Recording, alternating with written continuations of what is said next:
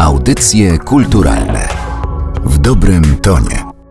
To są audycje kulturalne, podcast Narodowego Centrum Kultury przy mikrofonie Aleksandra Galant. Fantazyjne kształty, niezwykłe kolory, największe skarby przechowywane w niektórych domach, wielu pewnie kojarzące się z sielskim czasem dzieciństwa. Mówię o wazonach, ale chyba też po prostu wyrobach ze szkła Murano, szkła pochodzącego z niewielkiej wyspy leżącej około 30 minut od wybrzeży Wenecji. Szkło z ogromną historią, wielką tajemnicą, którą w sobie kryje, ale jak się okazuje też z tradycjami, które do dzisiaj są pielęgnowane, które do dzisiaj są kultywowane przez wielu artystów i właśnie prace niektórych z nich, konkretnie 26, możemy oglądać w Państwowej Galerii Sztuki w Sopocie na wystawie Glastres Odsłonięte rzeczywistości. To jest ekspozycja, którą w Sopocie będzie można zobaczyć aż do 22 października, a ja mam tę wielką przyjemność, że o tym wydarzeniu zgodziła się opowiedzieć jedna z kuratorek wystawy, a także dyrektorka Państwowej Galerii Sztuki w Sopocie, historyczka sztuki,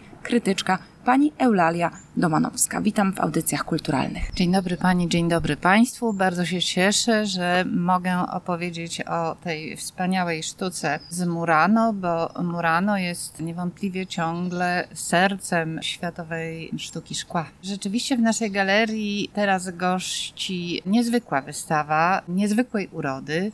Szkło z Murano pojawiło się w Polsce przede wszystkim to użytkowe, czyli właśnie wazony, kieliszki, biżuteria. Wtrącę się tylko, że z tego szkła Murano powstawały też takie dekoracyjne bibeloty. Pamiętam takie cukierki z tego kolorowego szkła. W Polsce nawet ukuła się nazwa durnostojki.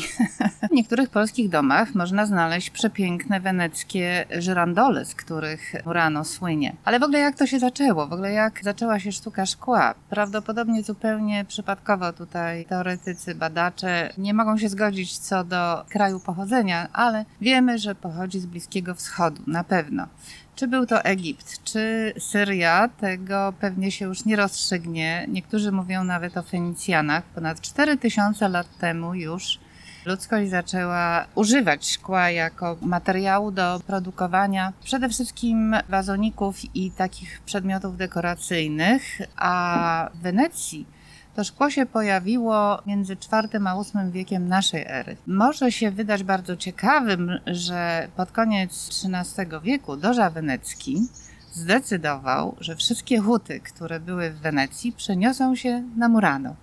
I w ten sposób powstał po prostu taki pierwszy przemysłowy park na świecie. Tak niektórzy to określają. Co było powodem? Oczywiście zagrożenie pożarami. Pałace częściowo były drewniane, więc to było istotne, ale także Doża chciał mieć większą kontrolę nad tajemnicami produkcji szkła i technik. Chciał to utrzymać na jednej wyspie. To się oczywiście nie udało, bo dosyć szybko inne ośrodki szkła znakomite zaczęły na świecie powstawać, przede wszystkim w Europie, w Czechach, we Francji, w Anglii. Ale ostatnio byłam na norweskich Lofotach, wyspach, za kołem podbiegunowym w Arktyce. Okazuje się, że tam również w średniowieczu już produkowano szkło. Co się dzieje dalej w Wenecji, na Murano? Mistrzowie stworzyli tam przede wszystkim technikę szkła dmuchanego. I to jest najważniejszy wenecki wynalazek. Największy rozkwit tych technik był w XV-XVI wieku, czyli już dość dawno temu. Później w XVIII wieku bardzo istotna historia Angelo Barovier, wybitny wenecki mistrz, odkrywa produkcję szkła przezroczystego. Od tamtej pory mamy w naszych domach przezroczyste szyby, bo wcześniej one były takie troszeczkę mleczne. Było to rzecz jasna bardzo ważne, odkrycie istotne dla weneckiej ekonomii i ekonomii Murano. Poza tym Wenecjanie wymyślili masę technik szklarskich, takich jak filigran czy murini, podobne troszeczkę do mozaiki. Kilkanaście różnych technik, które były przekazywane z ojca na syna zazwyczaj, chociaż niektóre z nich zapominane, później odkrywane na nowo, trwają do dzisiaj. Mówimy o kilkusetletnich tradycjach, które z niewielkiej wyspy Urano rozprzestrzeniły się, a właściwie podbiły niemal całą Europę. Wystawa Glastress, odsłonięte rzeczywistości, pokazuje, że to nie jest tylko technika historyczna, to nie jest tylko kartka z podręcznika czy wspomnienie, bo ta wielka włoska historia, można powiedzieć, romansuje do dzisiaj ze współczesną sztuką, czego przykładem są projekty, dzieła sztuki, które w Sopocie możemy oglądać. Tak, zawdzięczamy właściwie tę sytuację przede wszystkim dwóm Wenecjanom. Już w latach 50.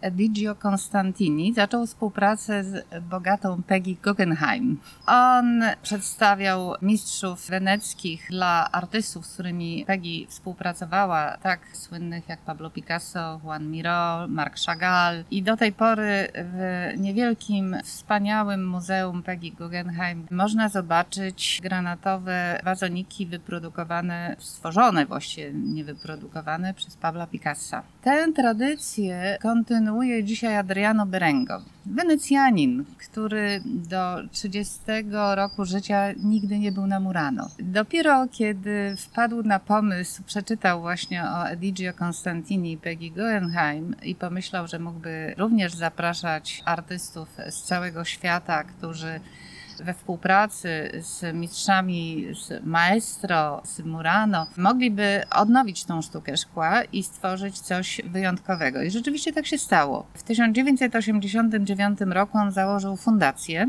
której celem było właśnie odnowienie tej weneckiej sztuki szkła, czyli kreowanie nie tylko szkła użytkowego, bardzo pięknego, dekoracyjnego, lustra weneckie, te żerandole właśnie, biżuteria, piękne kielichy. To wszystko kojarzy nam się z Murano, ale on chciał pokazać, że również artyści, którzy nawet nie specjalizują się zupełnie w szkle, ani nigdy nie mieli z nim do czynienia, nie znają technik szklarskich, połączeniu z mistrzami z Murano mogą stworzyć niezwykle ciekawe rzeczy, które mogą być nośnikami ich idei. I na wystawie w Sopocie przede wszystkim są piękne przedmioty, ale poza tym można tam znaleźć dzieła sztuki, które opowiadają o feminizmie, o przemijaniu, o życiu, o śmierci, o problemach rasowych, o problemach ekologii. Na naszej wystawie są tacy słynni artyści, zajmujący się współpracą z Murano jak Ai Weiwei stworzył olbrzymi żerandol, dziewięciometrowy żerandol wyprodukowany z czarnego szkła, które lśni, skrzy się. W ogóle dlaczego szkło się stało tak popularnym materiałem? Ponieważ umie naśladować różne inne materiały, takie jak marmur, alabaster, kamienie szlachetne albo półszlachetne i to właśnie wykorzystywano czarne szkło pochłania światło, więc jest takim przeciwieństwem troszeczkę potocznego myślenia o, o pięknie szkła.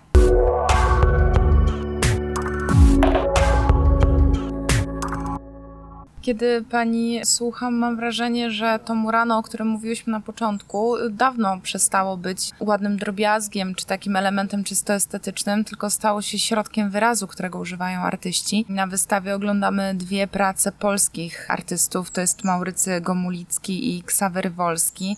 Zresztą to ich prace pojawiły się na okładce katalogu wystawy, który leży przede mną. Zastanawiam się, o który zapytać najpierw, ale też ten, który ja zobaczyłam jako pierwszy, to były szklane języki Ksawerego Wolskiego, więc o tych językach chciałam porozmawiać najpierw. Obaj artyści zostali zaproszeni w ogóle wiosną tego roku na Murano przez Adriano Berengo, żeby współpracować z tamtejszymi mistrzami. Co ciekawe, obaj nie umawiając się, stworzyli prace animalistyczne. Języki Wolskiego on stworzył właściwie taką syntetyczną dosyć ośmiornicę chcąc zwrócić uwagę na te szalenie mądre, inteligentne zwierzęta, które w 60% składają się z mózgu. One myślą swoimi mackami. Są zupełnie niezwykłymi zwierzętami, a Ksawery Wolski przeczytał parę miesięcy temu, że powstał pomysł ich hodowli podobnej do łososi norweskich, czyli w klatkach, a ośmiornice są zwierzętami bardzo indywidualnymi i lubiącymi samotne życie, więc dla nich byłaby to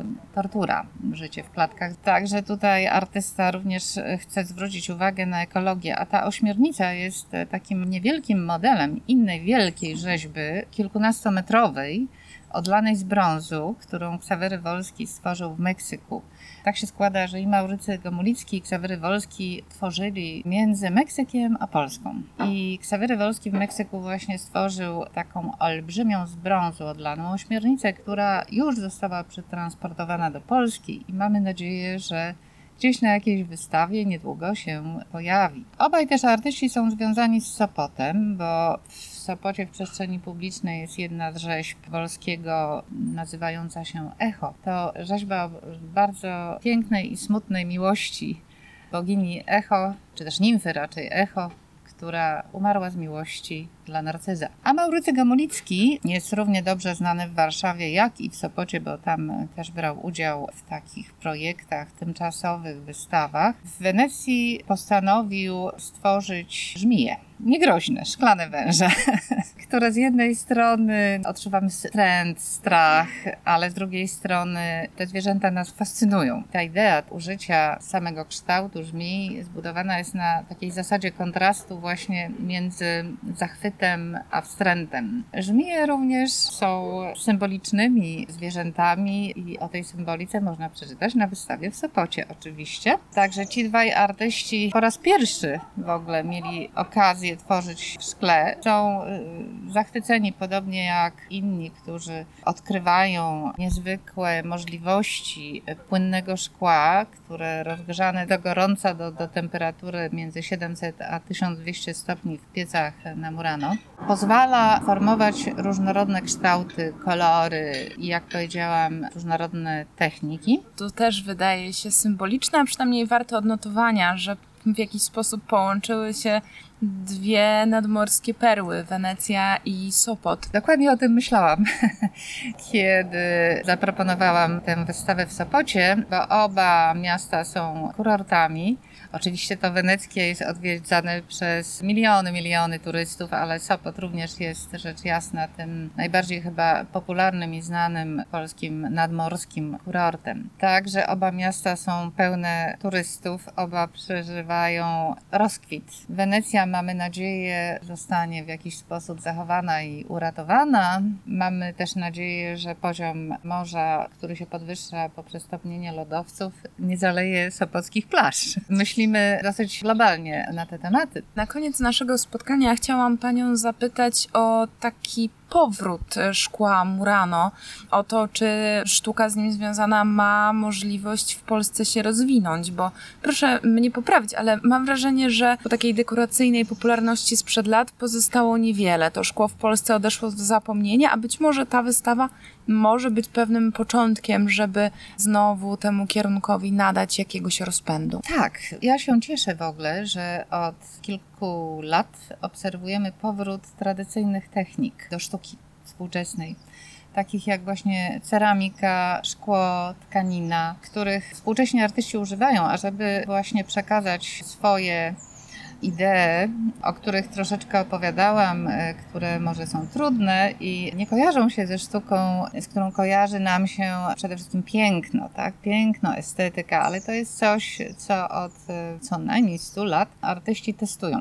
I bardzo się cieszę, że to szkło również e, może powrócić, bo mamy w Polsce znakomite tradycje. Akademia Sztuk Pięknych we Wrocławiu przede wszystkim rozwija je. Jedną z jej najważniejszych specjalizacji jest właśnie sztuka szkła i ceramiki.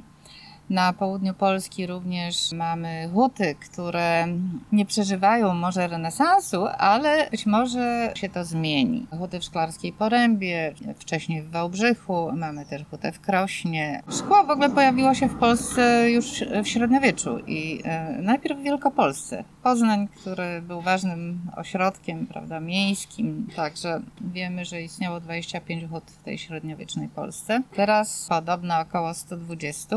Oczywiście mówimy o hutach różnej wielkości, bo ta sztuka szkła przeżywała zaraz po roku 1989, w latach 90. raczej regres w Polsce. A teraz staje się coraz bardziej popularna. Polacy zaczęli doceniać urodę przedmiotów wytworzonych ze szkła. O wystawie Glass Astres, odsłonięte rzeczywistości, którą w Państwowej Galerii Sztuki w Sopocie można oglądać do 22 października, ale także w ogóle o historii szkła, podejściu do szkła, tego, jakie możliwości szkło daje i artystom, i odbiorcom, opowiadała pani Eulalia Domanowska, dyrektorka Państwowej Galerii Sztuki w Sopocie, historyczka sztuki, krytyczka sztuki, a także jedna z kuratorek wspomnianej wystawy. Bardzo Pani dziękuję za to spotkanie. Dziękuję bardzo i zapraszam Państwa również na inne wystawy do Państwowej Galerii Sztuki w Sopocie.